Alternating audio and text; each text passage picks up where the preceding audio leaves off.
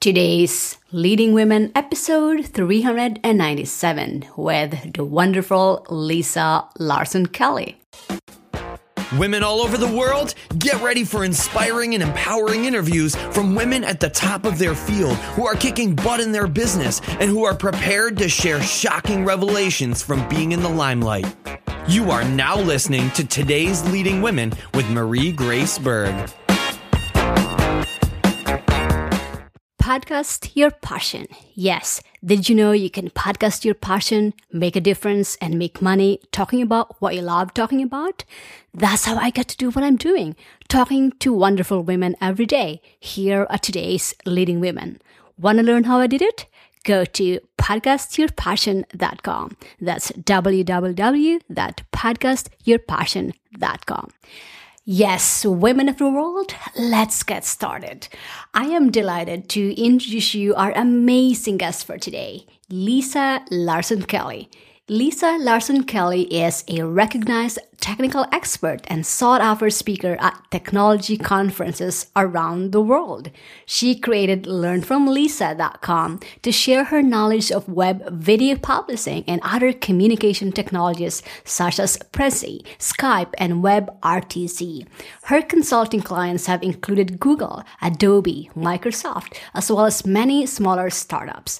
Her passion is empowering people, especially women, to embrace technology and see its power and their own.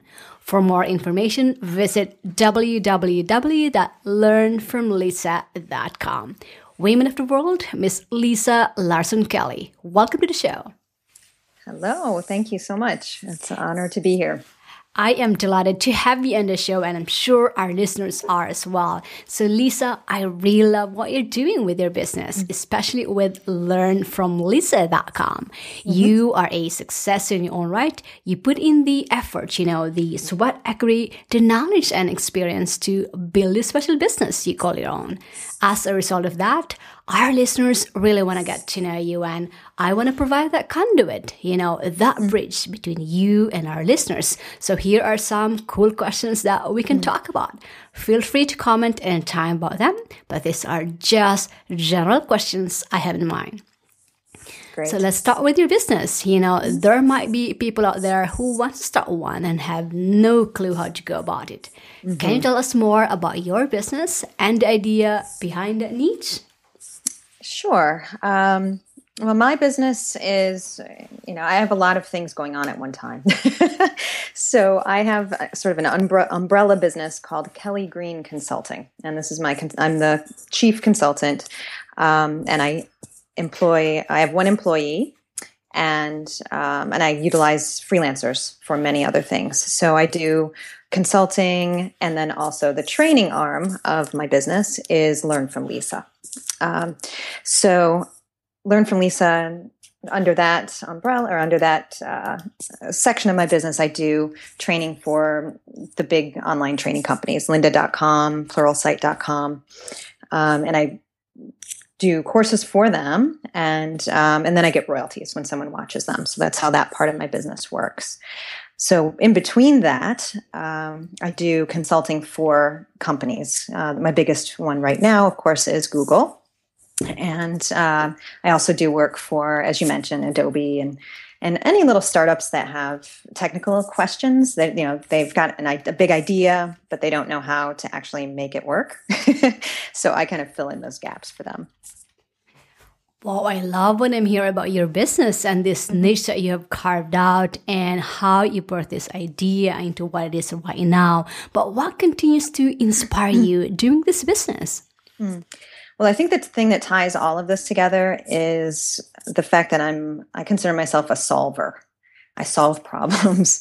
I really love to help people, and I always have. Like, going back to college, I would always be the one, staying behind in computer lab or whatever to help people who are struggling with their projects. So I really love to solve problems, and I also love to learn new things. So that definitely helps me stay at the, the cutting edge of technology. So whenever people feel intimidated, I want to be there to help them. Love this inspiration, love this vision that you have for yourself and for your business. I mean, your passion to solve problems, being a problem solver, helping people with, especially with technology related. This is one area that I am the most non-techy person out there. So I commend you. I really admire people like you, especially women, because I think we have a lack of women in technology. In this industry. So I love that you are there and you are inspiring and you are helping other people out there in this technology industry. It's a great inspiration. Love that you shared that one with us. But what are some of your personality traits or your top 3 personal qualities that help you become a successful entrepreneur that our listeners can learn from? Well, I think the first one is I have an ability to break down complex concepts into something more understandable for people. That's really kind of been behind everything that I do, from the corporate clients to the online training. Another important thing that I really value is forging strong relationships. That's really been the driver for my business, to be able to, have a following of people that I'm helping, to have a client that really relies on me. They know that I'm going to be flexible, that I'm going to be reliable, and I'm going to help them solve their problems. And to have that ongoing relationship is really important. And the third is, I think for any entrepreneur, is resilience. So I really have had to kind of build up a thick skin, to be out there in the world, especially on the internet, like comments and who knows who's reading your things. And, you're going to resonate with some people and not others. And so I've had to have that resilience. Yes, so that's a build to break down complex things into simple ones, forging strong relationships, resilience, these qualities that Lisa just shared with us. The good news is that we can all cultivate and adopt them in our lives. So great takeaway there, great traits and qualities that we all can adopt in our lives. So thanks for sharing. Mm-hmm. Now, let's talk about what happened when you started your journey as entrepreneur. As entrepreneurs, we face daily challenges that define our being. And to get through those challenges takes a very special person. And our audience wants to know that special person in you. So what have been your biggest challenges building your business? And how have you addressed or overcame those barriers to success that a lot of women entrepreneurs face today? Mm-hmm. One of my biggest problems has been scaling. You start to get successful and you start to get ahead of yourself. So I've really had to develop my skills in delegation. That has been a big, big challenge for me. But I've gotten much better at doing that. I've hired one employee who's sort of my right-hand woman and does a lot of work for me and kind of is there to support me. And I've also developed a sort of a stable of freelancers that I can call on at any time. And that kind of gives me that flexibility to grow or to shrink depending on, because it happens, there's boom times and bust times in any kind of business. So that's given me, the flexibility, but that was definitely a challenge because I was working all the time, before I was able to figure that out. And the second challenge is, especially in technology, staying current. I think it's going to be a challenge for anyone to, no matter what your industry, to make sure that you're on that cutting edge. But in technology, especially, it was really a challenge. And for me, I wrote a book on a specific technology, maybe, 7, 8 so years ago now. And that technology was Flash. And now no one wants to hear anything about Flash. You say Flash and they go running the other way. So I had to completely reinvent my technology expertise. So now I've changed that to a different technology it's sort of related, called WebRTC, that does a lot of the same things, but it's open source. So I was able to kind of transition a little bit over to this other thing smoothly, but I really had to work at it. I had to learn and really sort of reinvent myself. And the third biggest challenge was or is still to have a bigger vision and not just get caught up in the day-to-day. You have to really sort of think ahead and think, you know, okay, where am I taking my business, not just what am I doing today.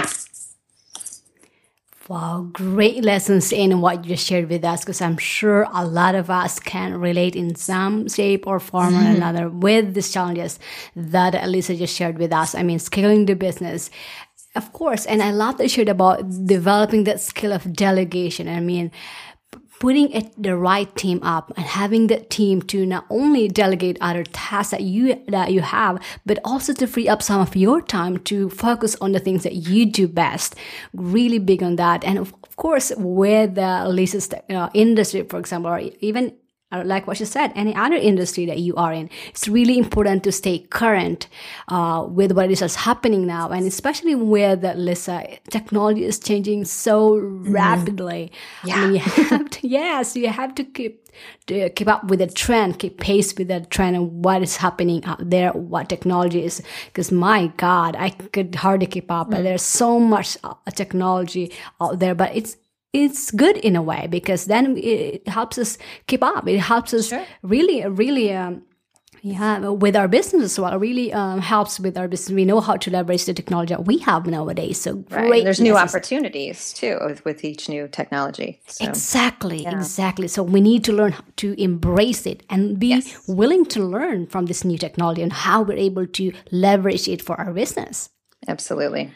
Awesome. Now let's talk about work-life balance, because being a business owner myself, maintaining a work-life balance is so crucial to overall success in life. Now, the challenge with entrepreneurs is how to click on and click off and create a work-life balance, particularly if you have a family juggling many roles. So in your life as an entrepreneur, how do you maintain this work-life balance, and what are some of the ways that you accomplish this in the areas of your health, your family, your relationships, and your business? Sure. This is a tough one, especially for women. I do have a family. I've got a young daughter and husband, and they need me as does my business. And I've struggled with this a lot, but I think when I finally decided to give up trying to have a balance and see it more as an equation that needs to balance out, you know, at the end of the day, I'm not trying to find a balance between the two things, but some days my work is going to get the majority of my time, or some weeks, you know, for a certain period of time. I have a project. I just said it. I know that it's going to be, you know, out of sync for that amount of time with my family. And then I'll try later the next week to take a day with my daughter, that kind of thing. So you're going to have to give up some things to get what you want, and you have to come to peace with that in some extent. You know, you have to. My daughter can enjoy summer camp because I'm working a little extra right now, for example. And the second thing that, you know, with keeping that in mind. The second thing that really gives me personal balance to be able to deal with all of that is a morning routine. I think it's so valuable to have a morning routine. I get up at 5:30 every morning, and I go to kickboxing from 6 a.m. to 7 a.m. and my workout is done and I'm ready for the day. I take one day off a week, so I give myself a little bit of flexibility there. Actually one day off during the week and then Sundays off to be with my family. But that consistency is so valuable to have that in the morning, and you just know, and you're not trying to think about what you're going to do that day. You just have that set. And the third way to do that, to keep sort of sane, I guess, when you have so many things going on, is to take breaks. Like an entrepreneur could just fill up her day with emails, with checking your phone, so many demands on you. We need space. That's what I believe is really what's missing. We really need some space. So even just take a 20-minute walk in the day. Give your mind a little bit of time to process what's going on and to plan ahead. Wow, I love these tips that you've shared with us in terms of this work-life balance that I'm sure a lot of us struggle with, because I struggle with it on a daily basis. But like what Lisa just shared with us, there are ways on how to deal with it.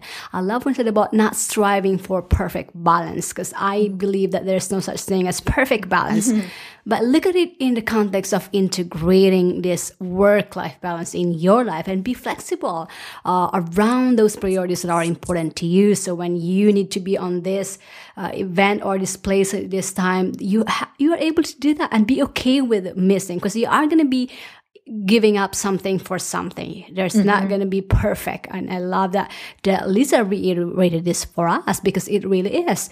And of course, creating a morning routine. I mean, I am a big believer and fan of creating a ritual, creating a morning routine of the things that are non-negotiable to you. Yes, and one of that, it's like what Lisa is doing, kickboxing, workout, because in that way, it's already done. If that's the first thing you want to do in the morning, you know that when it's done. You can start with your day already, because you're already taken care of that part, which is really important. That self-care is really important. That time for yourself to really stay fit, eating healthy. I mean, having those time for yourself to really nurture yourself is really important. Yep. Yeah, I cannot stress that enough. And also take breaks, just like what Lisa shared with us, to really take breaks during the day. Go for a walk. I mean, I set my timer.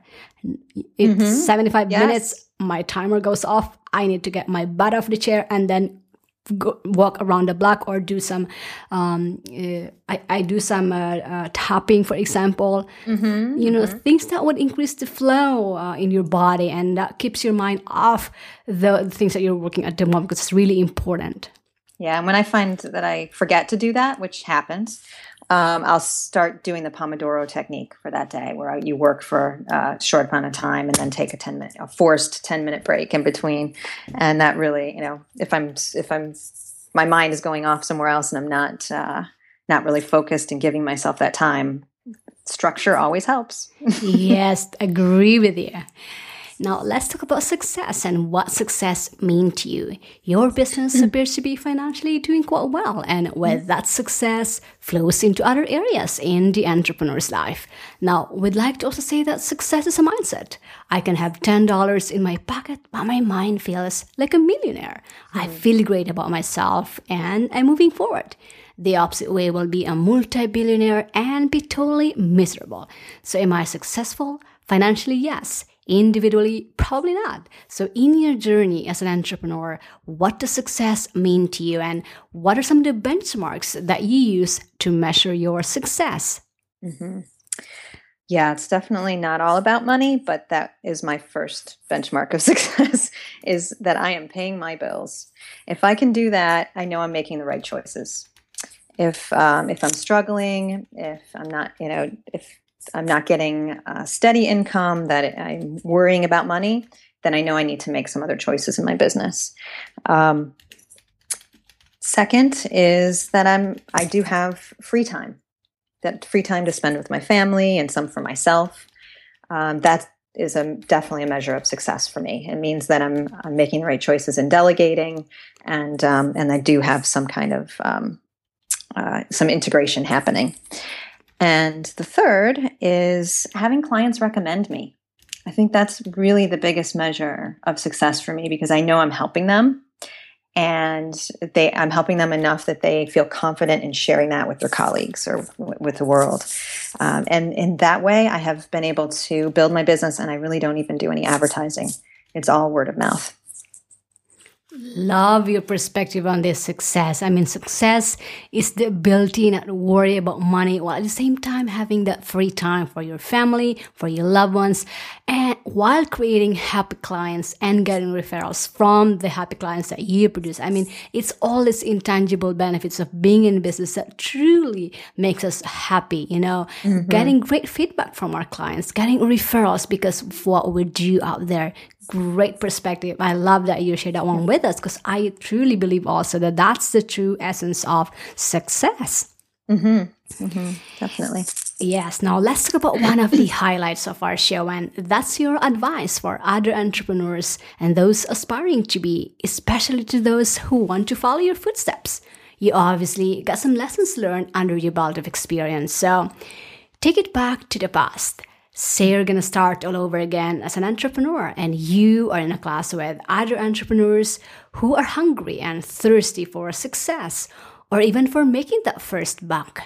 What types of special suggestions or advice and lessons that you learned would you give your fellow entrepreneurs, knowing where you came from and where you headed at? And if you can boil them down to your top 3 tips or advice, what would those 3 be? Mm-hmm. Let's see. Well, my first would be open to learning new things. Don't be afraid. And, when you get just out of your comfort zone, push yourself a little bit further. If you know that you need to get the word out to your clients, or that your business needs a blog, for example, go and spend the time.